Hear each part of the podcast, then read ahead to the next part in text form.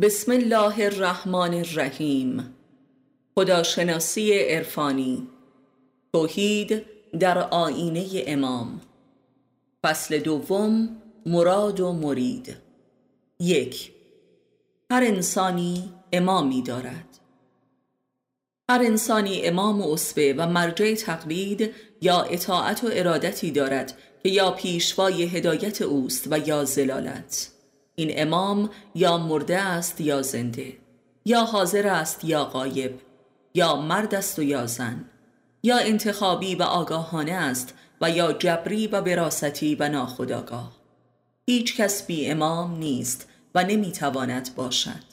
این امام می‌تواند یکی از موارد باشد والدین شاهان مرده یا زنده پیامبران و امامان و عارفان و علمای مرده یا زنده صاحبان قدرت های دنیوی هنرپیشه ها هنرمندان دوستان معلمین قهرمانان یکی از اعضای خانواده روحانیون سیاستمداران و انگشت شماری هم امامشان خود خداوند و یا ابلیس است. ولی یک امام که بتواند فرد یا گروهی را در همین دنیا در قلمرو به اختیار و معرفت و تعالی روح هدایت نماید و رشد دهد و به سوی کمال انسان بکشاند بایستی یک عارف متقی و جهانبین و شجاع و در قید حیات باشد. و آن فرد هم بایستی قلبا و عقلا و عملا مرید باشد و کل زندگی ظاهری و باطنی خود را تحت شعاع اراده او قرار دهد و کاملترین این نوع امام بایستی ربش خود خداوند باشد و هیچ کس به ناگاه و بی مقدمه به چنین امامی نمی رسد الا اینکه درکش نکرده و کفران می کند امامان هدایت همچون معلمین مدارس در سلسله مراتب تعلیم و تربیت به ارشاد مریدان مشغولند. بنابراین همچون مدرسه معلمین و کلاس ها و مدارس سلوک عرفانی هم قابل تغییر است. هیچ کس در هیچ مرحله از سن خود بدون وجود یک امام هدایت یا زلالت زندگی نمی کند. الا کسی که امامش خود خداوند باشد که این نوع انسانها بسیار نادرند. و در واقع امامان هدایت اصر خود و جامعه خود محسوب می شوند چه مردمان درک و تصدیقشان کنند و یا اصلا نشناسند و یا تکذیب نمایند. اکثر مردمان از امامان زلالت پیروی می کنند که امامان شرک و نفاق و حرس و کبر و سلطه و فریب و فسادند. و از عرصه براست ها و تاریخ و شرایط اقتصادی و سیاسی و طبیعی و خانوادگی به جبر و ناآگاه پدید می آیند و لذا امامان اکراه و ریا و جهل و بیخودی مردمند. از آنجا که هیچ کس ماهیتا خودش نیست پس هر کسی طبعا هویت و احساس وجودش را در دیگری می جوید و این دیگری امام اوست که خودش معموم دیگری است در سلسله مراتب. فقط خداوند خودش است و کسی که خداوند را در خود به یقین و صدها حجت عینی و عملی و عرفانی یافته است. پس امام هر کسی نماد بیرونی خودیت مفروض اوست. و امامت و مرجعیت آدمهای بی خود همان عرصه شرک و نفاق و زلالت است و خیانت. چون معموم در پیروی از چنین امامی هرگز به خودش نمی رسد و صاحب وجود خود نمی شود پس امام هدایت کسی است که نهایتا معموم یا مرید را به هویت و خودیت ذاتی میرساند یعنی به خدایش در خود میرساند.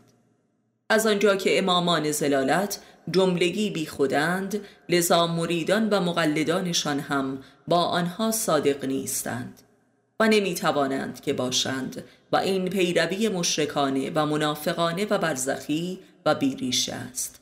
و لذا عاقبت این هدایت به خیانت و انکار و تکذیب می انجامد و نهایتا این پیروان به ترد و لعن امامان خود می پردازند و این پیروی را موجب فریب خود می یابند. زیرا کسی که خودش نیست پس صداقت هم ندارد و اصلا صدق نمی داند. و این است که این رابطه به طور مستقیم یا غیر مستقیم بر ریاب و تردید و بازی استوار است نه تنها هر بشری امامی دارد و هر کس پیرو به کس دیگری است و هر فردی در آن واحد امام و معموم دیگران است بلکه هر چیزی ام از مادی و معنوی در جهان هستی بر همین قاعده استوار است. مثل گردش ذرات اتمی بر مدارهای ذرات بزرگتر و گردش سیارات بر مدار ستاره های بزرگتر و الی آخر. در قلمرو معانی و حقوق و قوانین طبیعی هم این اصل امامت حاکم است. و هر حق و معنایی مرید حق و معنای برتری است. و نهایتا کل کائنات بر مدار و در سمت خالق خود به عنوان امام ازلی و ابدی در حرکت است. پس امامت هم اصل نظام و قانونمندی جهان است و هم اصل بقا و استمرار بقا و هم اصل حرکت و مقصود و ماهیت تکامل. امامت از خلقت دو امام هدایت کیست؟ اگر کسی را دیدی که انگشت بر روی خودت می‌گذارد او می‌تواند امام هدایت تو باشد اگر کسی را دیدی که با دیدارش دلت آرام و قراری و اندیشت سامانی مییابد او می‌تواند امام هدایت تو باشد اگر کسی را دیدی که در رابطه با او اتکاب نفس میابی و بسیاری از حرس و نیازهایت به خودی خود کاهش یافته و چون آبی بر آتش آز و حسد توست او می‌تواند امام هدایت تو باشد. اگر کسی را دیدی که در او بینیازی و قدرت حاصل از نداری را می‌بینی او می‌تواند امام هدایت تو باشد. اگر کسی را دیدی که دلت را راضی به مادیت هستیت می کند و در عوض ناراضی نسبت به معنایت می نماید او می تواند امام هدایت تو باشد. اگر کسی را دیدی که با نگاهش احساس وجود می کنی و از بودن خود در حال ممنون می شوی او می تواند امام هدایت تو باشد. اگر کسی را دیدی که کلامش بر اعماق جان و دلت می نشیند و روح تو را به تصدیق می کشاند او می تواند امام هدایت تو باشد.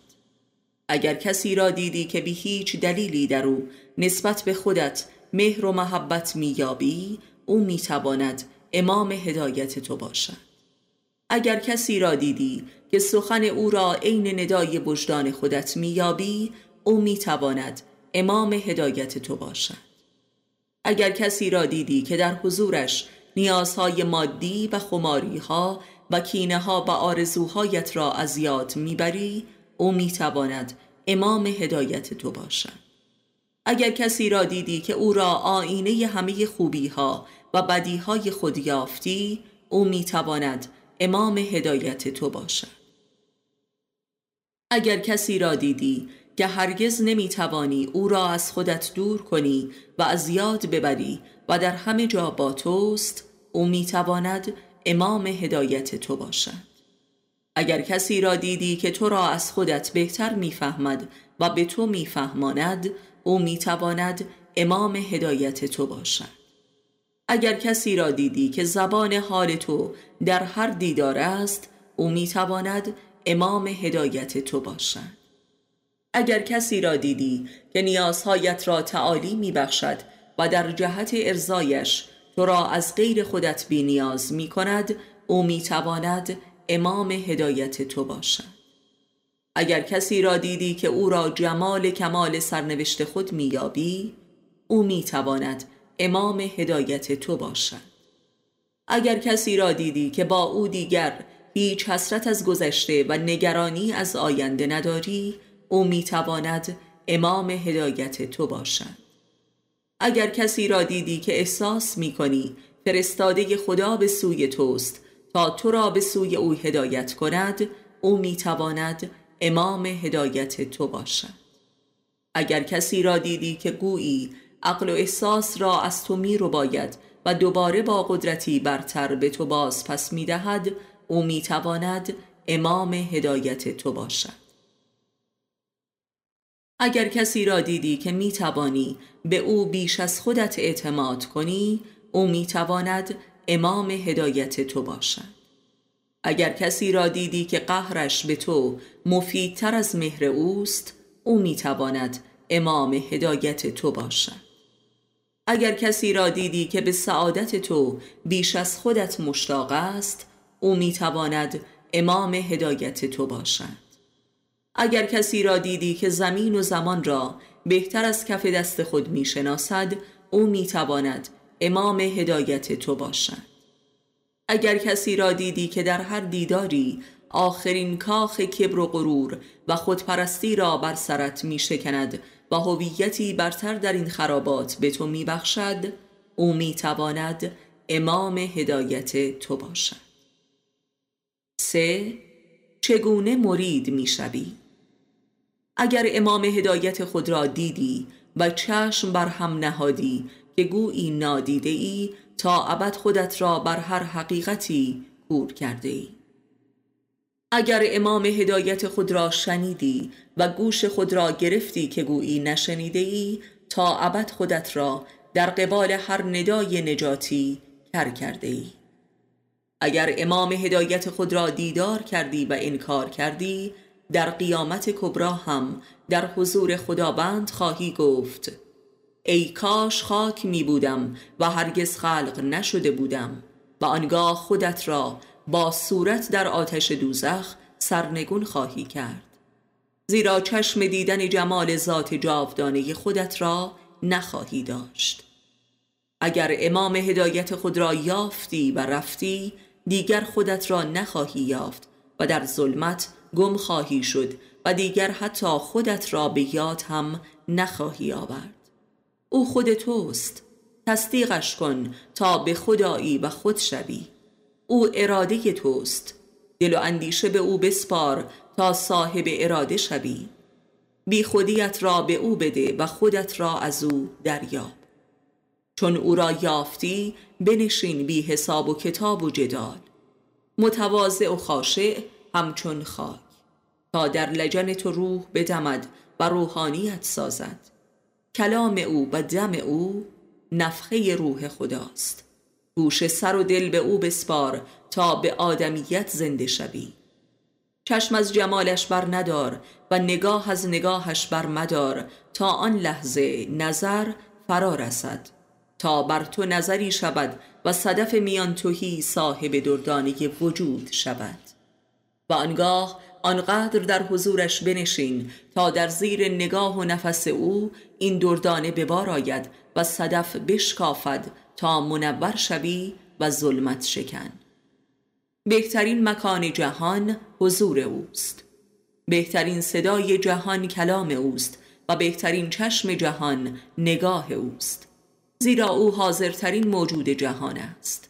در حضورش حاضر باش تا ظاهر شوی در تاریک خانه عدم و خروج کنی به نور وجود. در حضورش تماما دعا باش و رضا. تا به ناگاه ببینی آن جمال ازلی را در لحظه الست بربکم. تا این بار بگویی بلی. ولی نه همچون بلای ازل و از سر ظلم و جهل و غرور. و باید که جز به بلای دوست بلی مگویی. و به حراسی از لحظه ای که خواهش دلت را ادا می کند بدان که درد وجود را با بلا دوا کنند. پس هر دعایت را با بلایی پذیرا باش که این است راه فنا.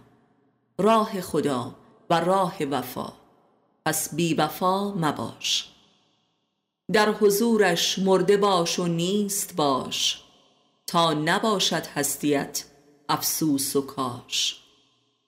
در اطاعت و ارادت خود از پیر هیچ راز و رمز و سر مگو و جهل و خرافی مقبول نیست. و بلکه هر امری به اندازه لازم و کافی حامل تصدیق و ادراک عقلی و فطری و تجربی است. هرچند که این اطاعت بهتر است که بیچون و چرا انجام پذیرد زیرا پیش از آغاز اطاعت حجت لازم و کافی برای این اطاعت به طور عقلی و قلبی به وجود آمده است. و لذا دلیلی برای تردید نیست الا به وسوسه های شیطانی که تماما خلاف عقل است و هر اطاعتی نیز بعد از انجام کامل هر عملی حقانیت برتری را آشکار می کند و لذا بر عقل و ایمان و ارادت می افزاید. بنابراین ارادت و اطاعت عرفانی مرید از مرادش تماما و گام به گام با تصدیق عقلی و قلبی توام و به احساس و معرفتی برتر می رسد. پس هیچ جایی برای توجیه خرافه و ورد و ذکری که بالاخره فهم نشود وجود ندارد. حتی حالات و حوادث ما برای طبیعی هم توضیح کاملا عقلی و اعتقادی و توحیدی دارند و در غیر این صورت خرافه و باطل و توهم و یا فریب هستند. پنهانکاری و مکر با مراد جبران ناپذیرترین فریبکاری انسان در کل زندگی است. هر جنبه ای از باطن و زندگی مرید که به عمد از نگاه مراد پنهان نگه داشته شود ایجاد شرک و نفاق نموده و کل ایمان و ارادتش را از میان می‌برد. هر سوء زن و بدگمانی به مراد اگر با مراد در میان گذاشته نشود و برطرف نگردد زمینه تزلزل و ریا و نفاق و عذاب و نهایتا منجر به نابودی رابطه می شود هر ارادت و بیعتی با امام به منزله تولدی دوباره و سرآغاز خلقت جدید به دست خیشتن است و سرنوشتی که به دست انسان نوشته می شود در سرآغاز هر رابطه ای با امام همه گناهان در نفس مرید بخشوده شده و لذا دچار گشایش و روشنایی و رحمتی در همه ارکان زندگی روانی و اجتماعی می شود و این وضع نبایستی موجب کبر و غرور مرید شود و بلکه بایستی بر ارادت و اطاعت از مراد بیفزاید و ایمانش را ارتقا دهد. ارادت عرفانی و هدایت در رابطه با یک امام به مسابه بزرگترین و با ارزشترین واقعی زندگی و برترین لطف خدا در حق بنده است و لطفی خارق العاده و استثنایی محسوب می شود تا آنجا که خداوند این واقعه را به صورت منتی بر مؤمنان بیان کرده است. در حالی که در هیچ مورد دیگری خداوند بر مخلوقاتش منت ننهاده است. آنان که ایمان خود را حفظ نموده و بر دین خدا صبر نمودند خداوند بر برخی از آنان منت نهاده و از نزد خودش رسول امام و یا شاهدی به سویشان میفرستد تا هدایت شوند.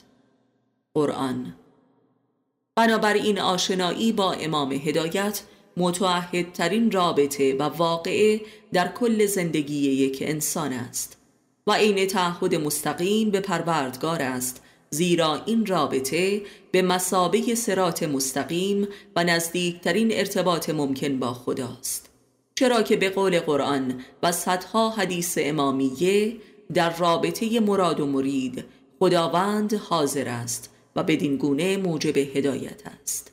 پس مرید در حضور پروردگار است همانطور که مراد. ولذا هر یک تعهد خاص خود را دارد و کمترین خطا و گناه و مکری به سرعت مورد اختار و یا عذاب واقع می شود زیرا خداوند طبق قولش متعهد است که مرید را در همین دنیا پاک کند و مسلمان از دنیا ببرد. پس جز آدم شدن راهی نیست. بزرگترین دشمن بالقوه و بالفعل یک مرید همانا روابط عاطفی و خانواده و نژاد و براست است و در رأس آن همسر و فرزندان و والدین. هدایت قلم رو به امامت همانا پاک شدن از سنت و مذهب و عقاید و تعلقات تاریخی و رهایی از دین براستی و رسیدن به خدای حقیقی و دین تحقیقی و انتخابی و خلاق و فردی است. نجات از جمعیت و رسیدن به مقام تفرید و توحید است و لذا تماما سیر و سلوک در وادی تنهایی است که در آن جز امام هیچ دوستی نیست. بزرگترین و مکارترین و ابلیسی ترین و نامرئی ترین دشمن یک مرید در امر هدایت و اطاعت از مرادش. همان موضوع و ایده است که خدای ذهنی فرد نامیده می شود که خدای آسمان است. و به قول قرآن خدای کافران است که در جایی دور قرار دارد. این خدا همان هوای نفس است و بلکه ابلیس نفس مرید است که باید مستمرا لعن گردد. ای مؤمنان آیا اطاعت از خدا برحق تر است یا اطاعت از انسانی که خداوند هدایتش کرده است؟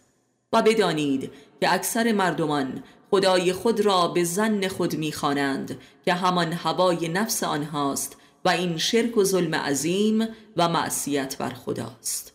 قرآن این آیه واضح ترین آیه در قرآن است که اطاعت از امام یا پیر را به عنوان کسی که خداوند امامش می باشد و هدایتش کرده است در مقابل اطاعت از خدای ذهنی فرد قرار می دهد.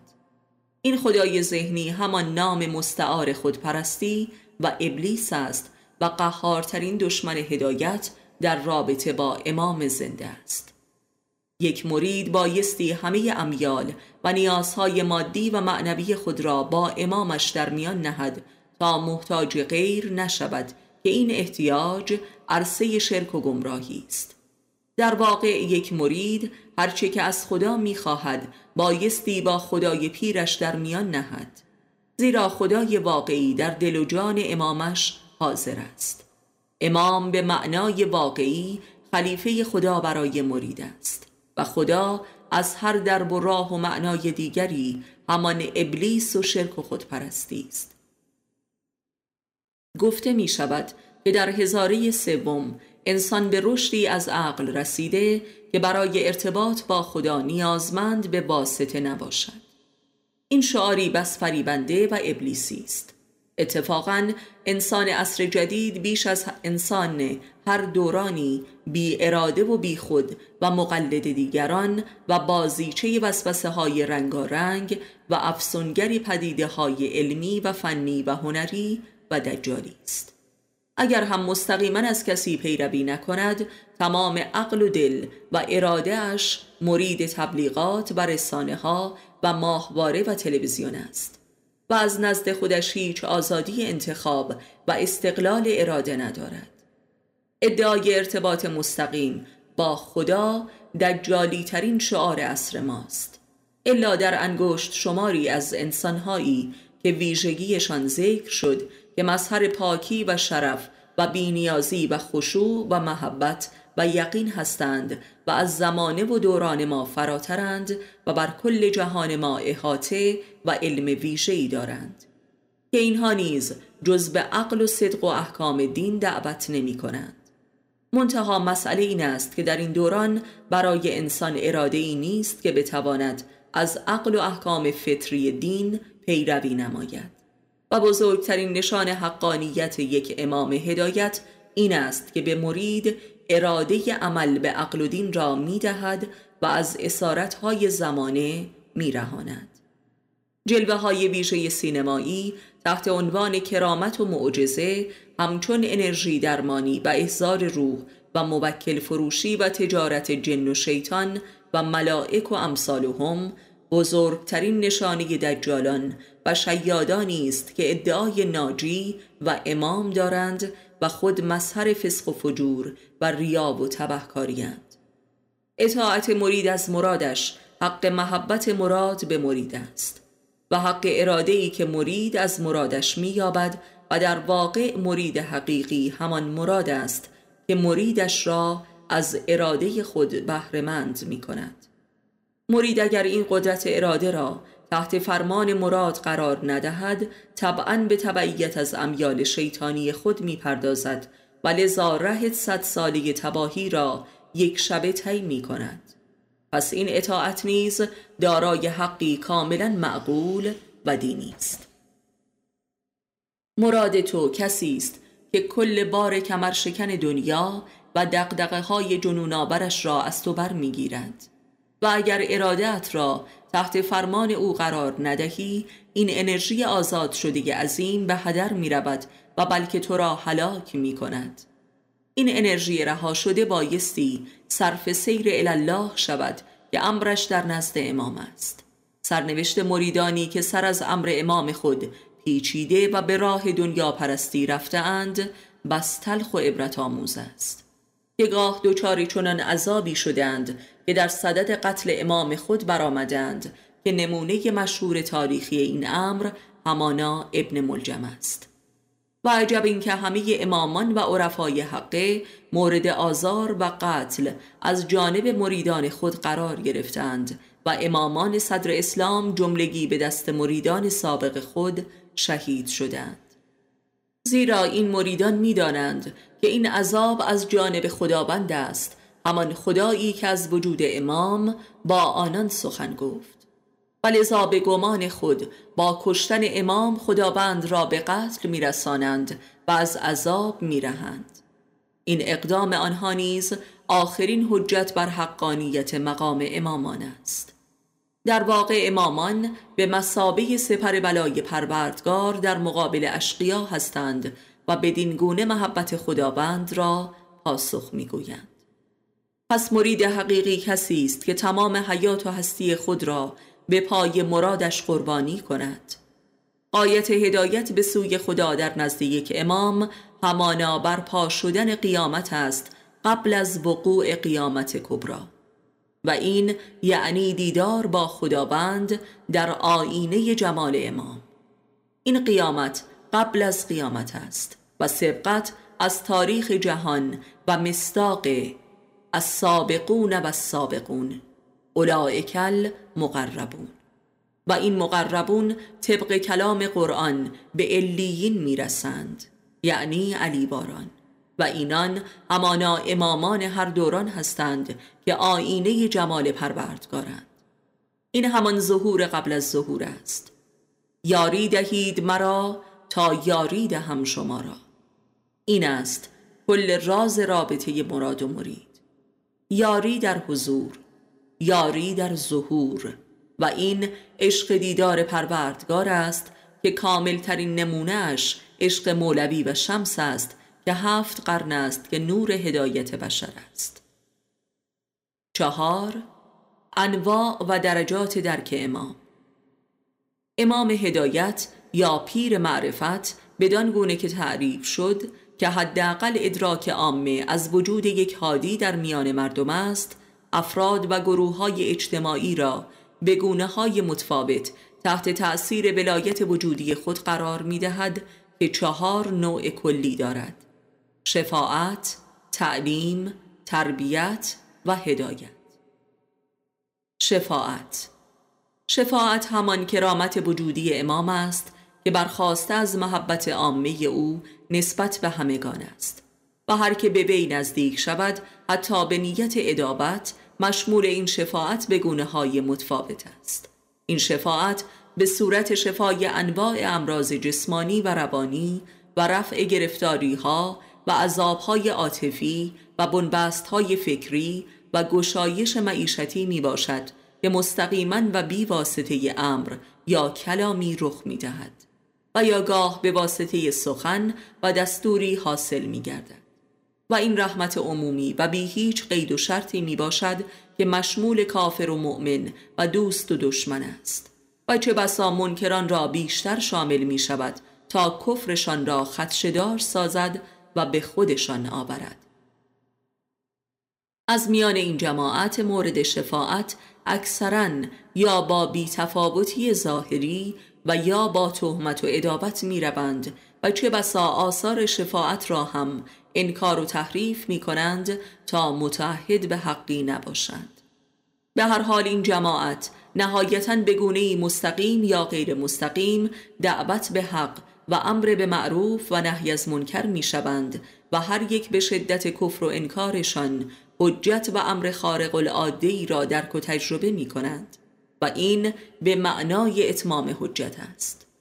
ولذا آنان که بعد از مهلتی از جانب خدا ایمان نمی آورند و همچنان بر انکار خود استوار میمانند به ناگاه دچار عذاب الهی می شوند و تحت آن عذاب بالاخره ایمان می آورند که برخی از آنان دوباره پس از اتمام عذابشان رجوع و توبه می کنند و خواهان امر حق می شوند.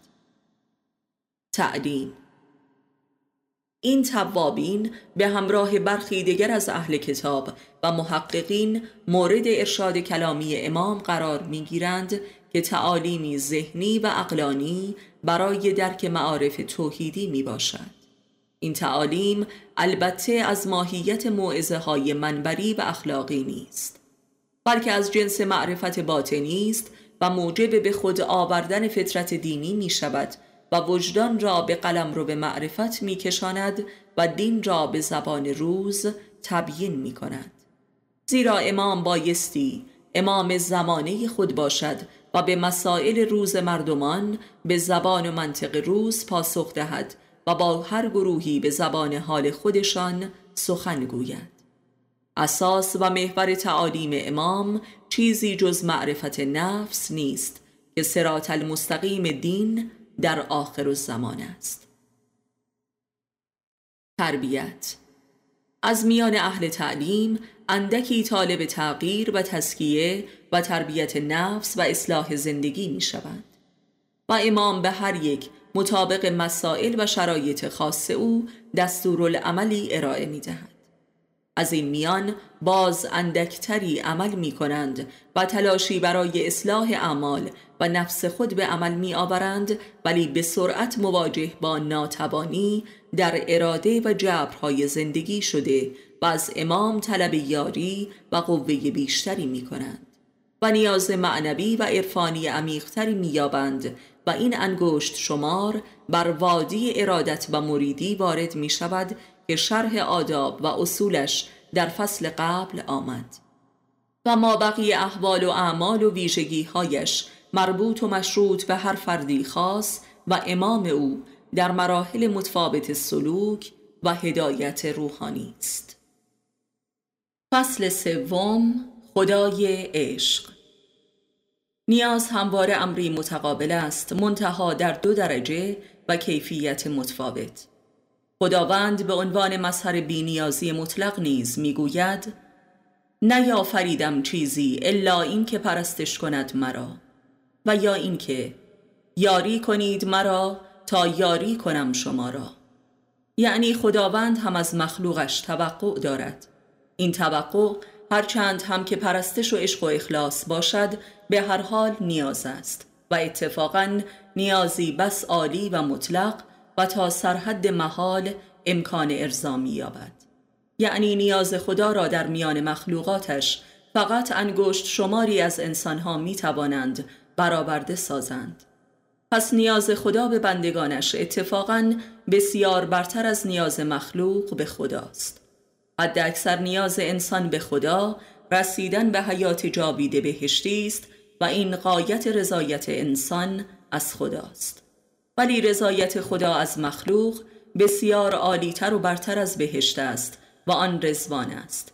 یعنی آنجا که خداوند به تمام و کمال راضی شود. پس این دو نوع رضایت متقابل است. راضی کنید مرا تا راضی کنم شما را. تعریف و اثبات معنای بینیازی خدا هرگز در قلم رو به استدلال و منطق ممکن نبوده است. خداوند خواهان عشق و پرستش خالصانه بندگان است و کمتر از این را نمیپسندد و معاخزه و جزا می کند جزای شرک که بدترین مجازات است جزای پرستش ناخالصانه است. آیا این نیاز نیست؟ آری می‌توان نیاز متقابل بین مادر و فرزند را مثال زد که بسیار شبیه نیاز بین خدا و مخلوق است. یک کودک شیرخواره فقط در حد سیر بودن شکم خود راضی است ولی ارزای مادر بسیار ناممکن تر است. او از کودکش می‌خواهد که جان و روح او را از قحطی نابودی نجات دهد. توقع مادر بسیار بیشتر از کودک است هرچند معنویتر و نامرئیتر است ولی سختتر. و این است که به ناگاه دیوانه می شود و به جان کودک بیپناه می افتد و چه بسا او را به قتل می رساند. ولی هرگز کودکی مادرش را به قتل نمی رساند. زیرا توقع او از مادرش اندک است و سریح و محسوس گفته می شود که خداوند از روی کرم محبت و عشق خود انسان را آفرید و گاه گفته می شود از فرط تنهایی انسان را آفرید و اینها عاشقانه ترین بیان علت خلقت است که نیاز خدا به خلقت را بسیار لطیف می کند ولی اتفاقا بسیار شاق و ناممکن هم می سازد. در معارف اسلامی داریم که خداوند انسان را آفرید تا او را بشناسد و بپرستد آیا این نیاز نیست؟ گفته می شود که خداوند به لحاظ وجودی نیازی به انسان ندارد آری درست مثل نیاز مادر به کودک. ولی به لحاظ روحی نیاز دارد که ارزای آن سختتر از نیازهای مادی است. نیاز رابطه زن و شوهر هم از همین جنس است. یکی ارزای شکم و زیر شکم را می طلبد و راضی می شود ولی دیگری فقط با پرستیده شدن فزاینده ارضا می شود یعنی زن. و این کل معمای زناشویی است. گفته می شود که خداوند برای رشد و تعالی بندهش او را معاخزه و جزا می کند و به خودی خود نیازی به این کار ندارد. این منطق مطلقا برای عقل انسان قابل درک نیست و ادعایی است که در هیچ دستگاه عقلانی اثبات نشده است الا در استعاره های شاعرانه و بازی الفاظ. والدین فرزندان خود را با هزار مشقت بزرگ می کنند تا موجب افتخار آنها باشند و وسیع و جانشین لایقی شوند و قدر آنها را هم بدانند. این همان علت خلقت انسان در نزد خداست. عشق، پرستش، عرفان، خلافت و رضایت. در معارف و باورها و روایات دینی معنایی غیر از این قابل استنباط نیست و نیز در ادراک بشری. مگر اینکه به کلی از مقوله خدا و خالق و مخلوق و تعهد و معاد رها شوی و کل صورت مسئله را پاک کنی. پس عشق هم یک تجارت متقابل است و اتفاقا تجارتی بس شاقه و جادویی که هر یک از طرفین معامله دلیل کافی برای حقانیت خود و ناحقی طرف مقابل دارد و هیچ کس هم تا کنون نتوانسته در محکمه ای تکلیف این تجارت را معلوم کند. عشق یک محاسبه نامرئی و کهربایی و جادویی و جنونآمیز و مالیخولیایی است. ولی به هر حال از اول تا به آخرش حساب و تجارت است. و چون کالایی که مبادله می شود نامرئی است عاقبت این معامله به جنون و جنایت است. و هرگز معلوم نمی شود که چه چیزی داده و گرفته شده است. در آخر کار هر دو طرف این معامله خود را فریب خورده و طرف مقابل را خائن می داند. پس این فجیع ترین نوع معامله و رابطه است.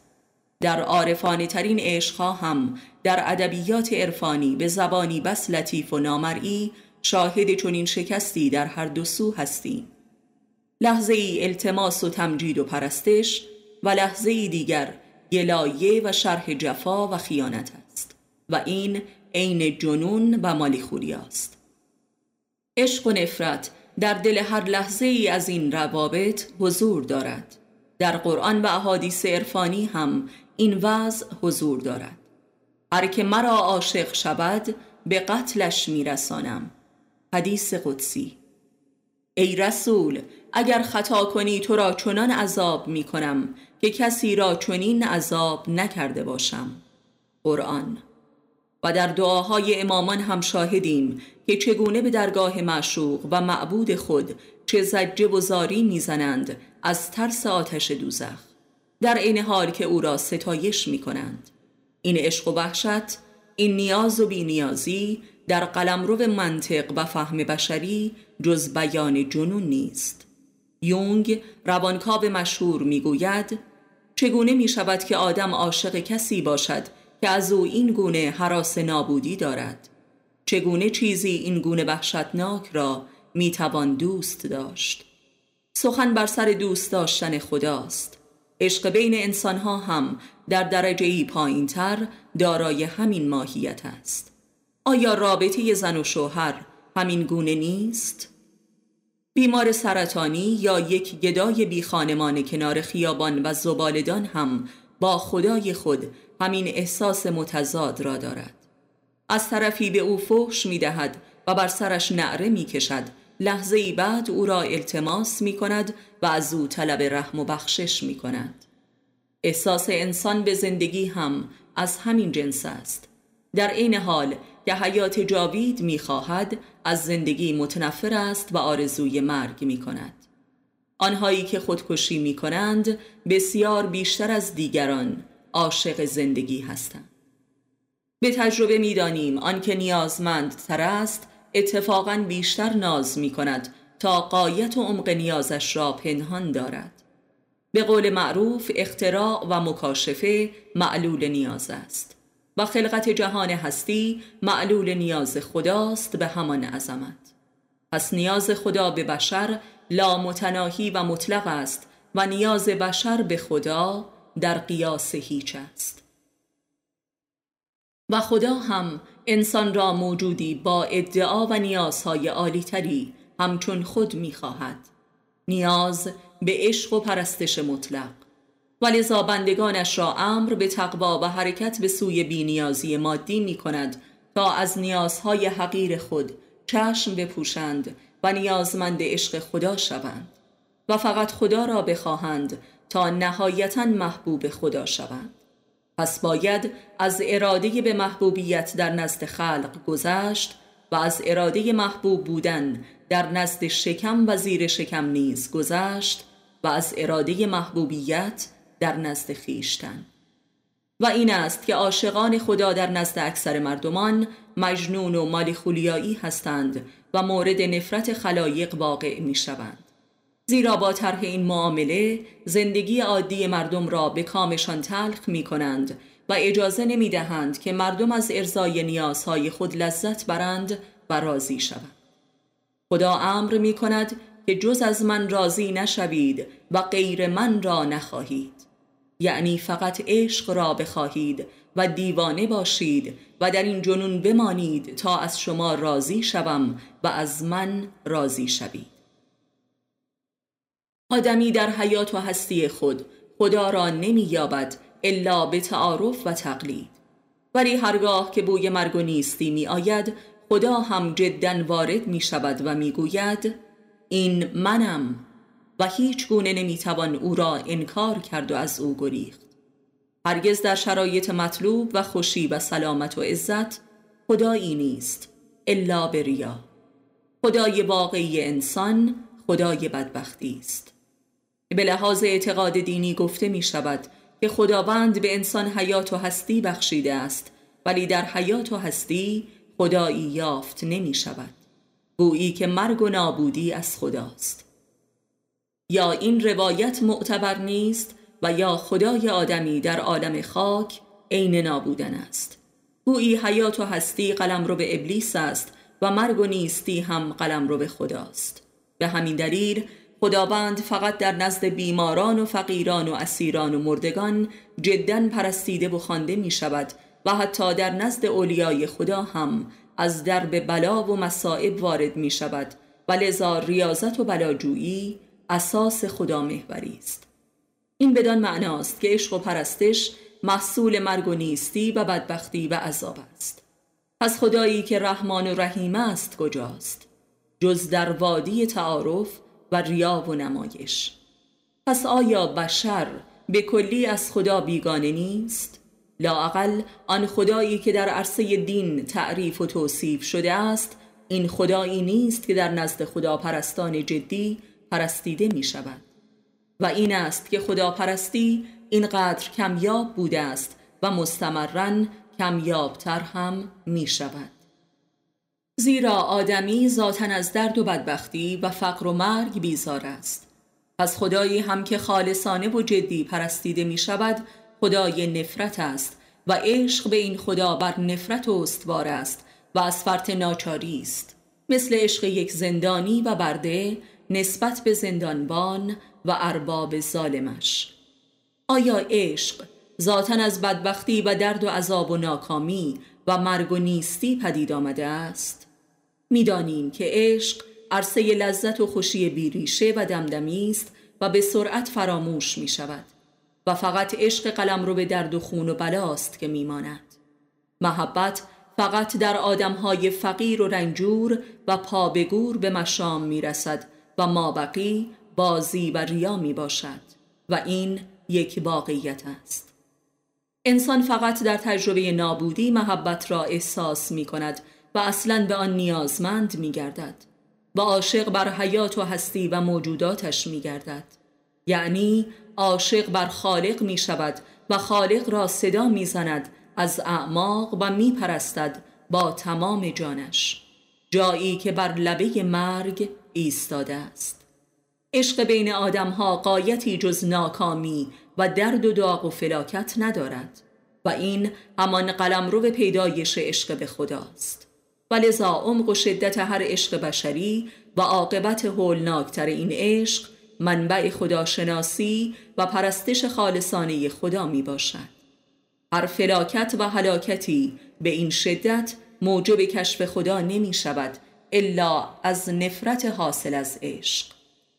آدمی در درک اقلانی عشق و شکست نهایی آن جز خدا را نمی تواند علت این شکست بداند.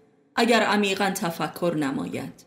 چرا که در عشق هر دو طرف رابطه دچار مالی خولیا هستند و اراده ای از خود ندارند. پس اراده عشق از آن خداست و اوست علت این ماجرا و عاقبت آن. پس خدا هبو و دشمن عشقهای بشری است و عشق را فقط از برای خودش می‌خواهد و از آن خودش و لایق خودش. هر که این راز را در عشق درک و تصدیق نکند از عشق. و لذا از کل زندگی هیچ فهم نکرده است و جز کینه و نفرت ابدی آیدی ندارد. وقتی همه تقصیرها به گردن خدا بیفتد و او باعث و فائل و مقصود هر رابطه و حادثه ای دانسته شود آنگاه آدمها می توانند همدیگر را حلال کنند و ببخشند. زیرا فقط از این دیدگاه می توانند یکدیگر را درک کنند. فهم مخلوقیت بشر و خالقیت بشر.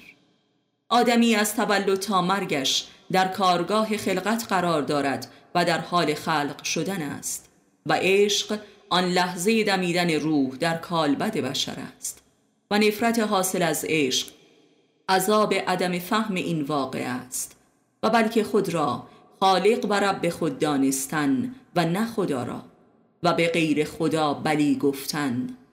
شکست در عشق شکست در احساس کامل بودن و خدا بودن است. این شکست که ذاتا بر حق است آدمی را به سوی خدا باز میگرداند تا به او بلی گوید.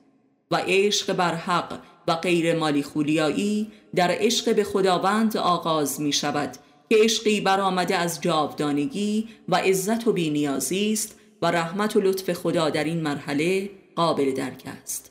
پرستش نه از بدبختی که از نیک بختی خدا هم نیازمند است ولی نیازمند عشق مخلوقات خیش است و نیازش هم عاشقانه است.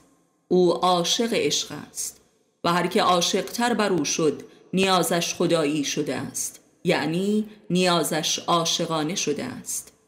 عشق همانا نیاز بینیازی است و بینیازی نیاز و این ناز عشق است و عشق ناز نه عشق نیاز. این ناز مستر الوهیت است. من خدا را این گونه شناختم. خدای من عشق است و این عشق از قلمرو به نابودن سربر می آورد و این نابودن را من به همه بشریت ارزانی کردم. این تکنولوژی عشق است.